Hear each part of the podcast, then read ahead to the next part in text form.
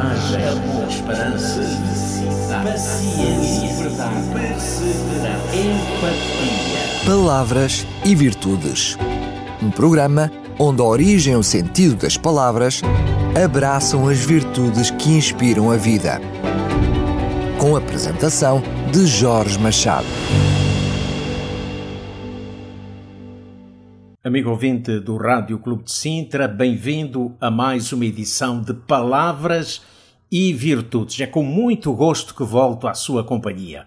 Vamos continuar a falar de palavras e virtudes e descobrir muito daquilo que é fundamental para o nosso dia a dia ou para que o nosso dia a dia seja levado com determinação e muita confiança. Pois é, eu hoje vou falar-lhe de fé, apenas com duas letras, se escreve fé.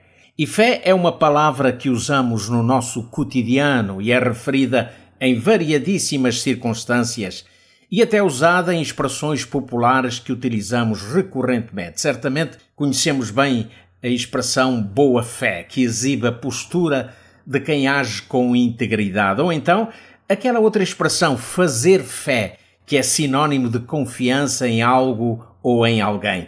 Também se diz má fé quando alguém se refere à atitude de quem age com a intenção de prejudicar. Enfim, este, este pequeno monossílabo está presente inúmeras vezes no falar, e não só. E isto porque fé é também mais do que uma palavra, é também uma forma de sentir.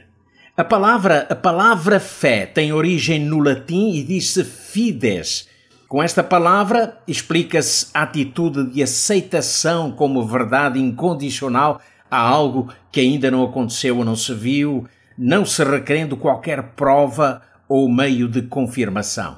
Neste contexto, a fé é isenta de qualquer dúvida, ou seja, totalmente antagónica à incerteza, não sendo possível duvidar e ter fé ao mesmo tempo.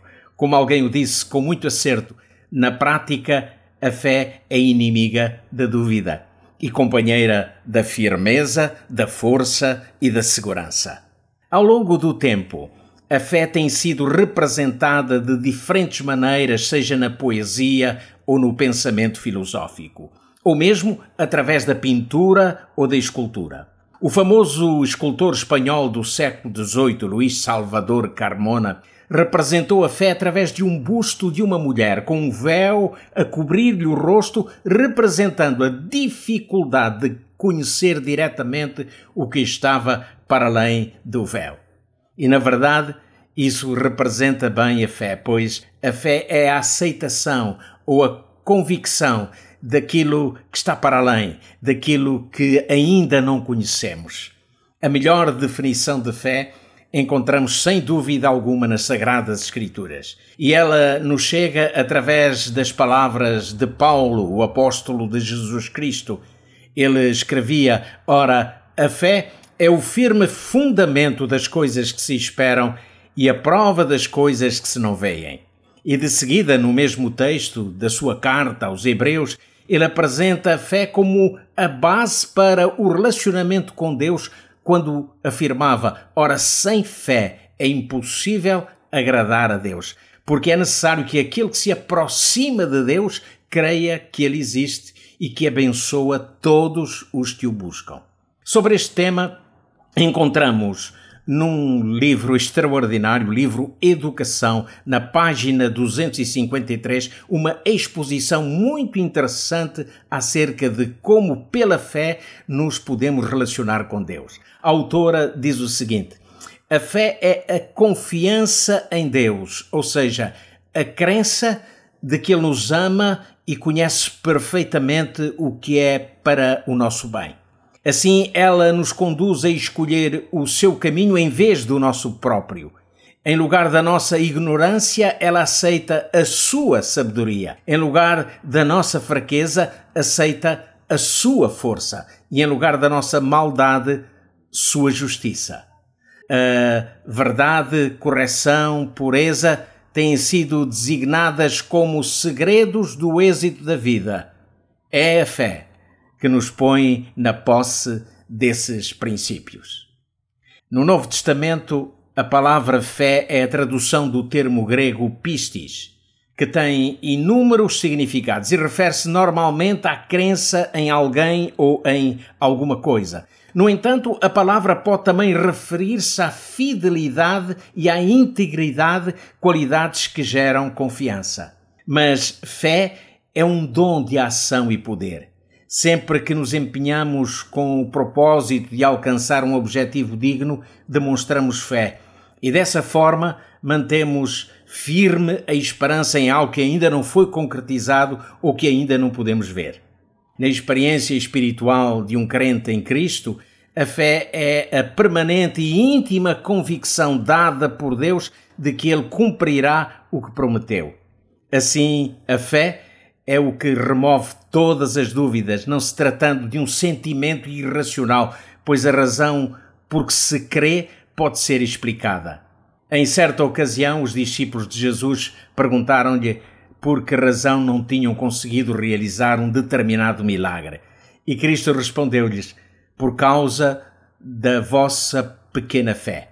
Porque em verdade vos digo que se tiverdes fé do tamanho de um grão de mostarda, direis a este monte: Passa daqui para acolá, e ele se irá, e nada vos será impossível. O grão de mostarda é uma semente muito pequena, porém, quando o grão de mostarda é plantado na terra, ele dá origem a uma imponente árvore onde os pássaros se abrigam com seus ninhos. O que Cristo quis dizer ao referir-se à fé como o grão de mostarda é que a fé verdadeira, ainda que pequena, nunca desiste nem sucumbe perante qualquer adversidade. Mas assim como o grão cresce e se torna numa árvore frondosa por estar ligada à terra de onde recebe os nutrientes necessários para o desenvolvimento, assim também o homem, ou no homem, a fé se desenvolve através de uma permanente ligação com Cristo. Por esse motivo, amigo ouvinte, no dizer das Escrituras, Cristo é o autor e o consumador da fé. A fé não atua como um pronto socorro do qual dispomos quando estamos em aflição. Em lugar disso, aquele que tem fé como o grão de mostarda vive numa relação de dependência de Cristo e sabe que nele pode esperar confiadamente na certeza de que, seja qual for a circunstância, ele responderá de acordo com o seu soberano propósito e sua soberana vontade. O grande desafio de fé feito por Cristo ao homem está contido nas suas palavras: Buscai em primeiro lugar o reino de Deus e a sua justiça, e as restantes coisas vos serão acrescentadas. Buscar o reino de Deus e a sua justiça é o caminho da fé, porque é buscar o que ainda não se viu, o reino de Deus. Mas que pela fé temos a certeza de que se concretizará um dia. Quanto a todo o resto, a promessa de Cristo é todas as outras coisas vos serão acrescentadas. Creia, estimado ouvinte, que foi um prazer estar consigo. Fica a promessa de que voltarei em breve. Espero por si aqui mesmo, na sintonia amiga do Rádio Clube de Sintra. Até lá, um forte abraço.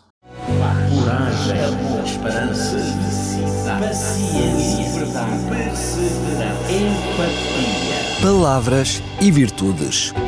Um programa onde a origem e o sentido das palavras abraçam as virtudes que inspiram a vida. Com a apresentação de Jorge Machado.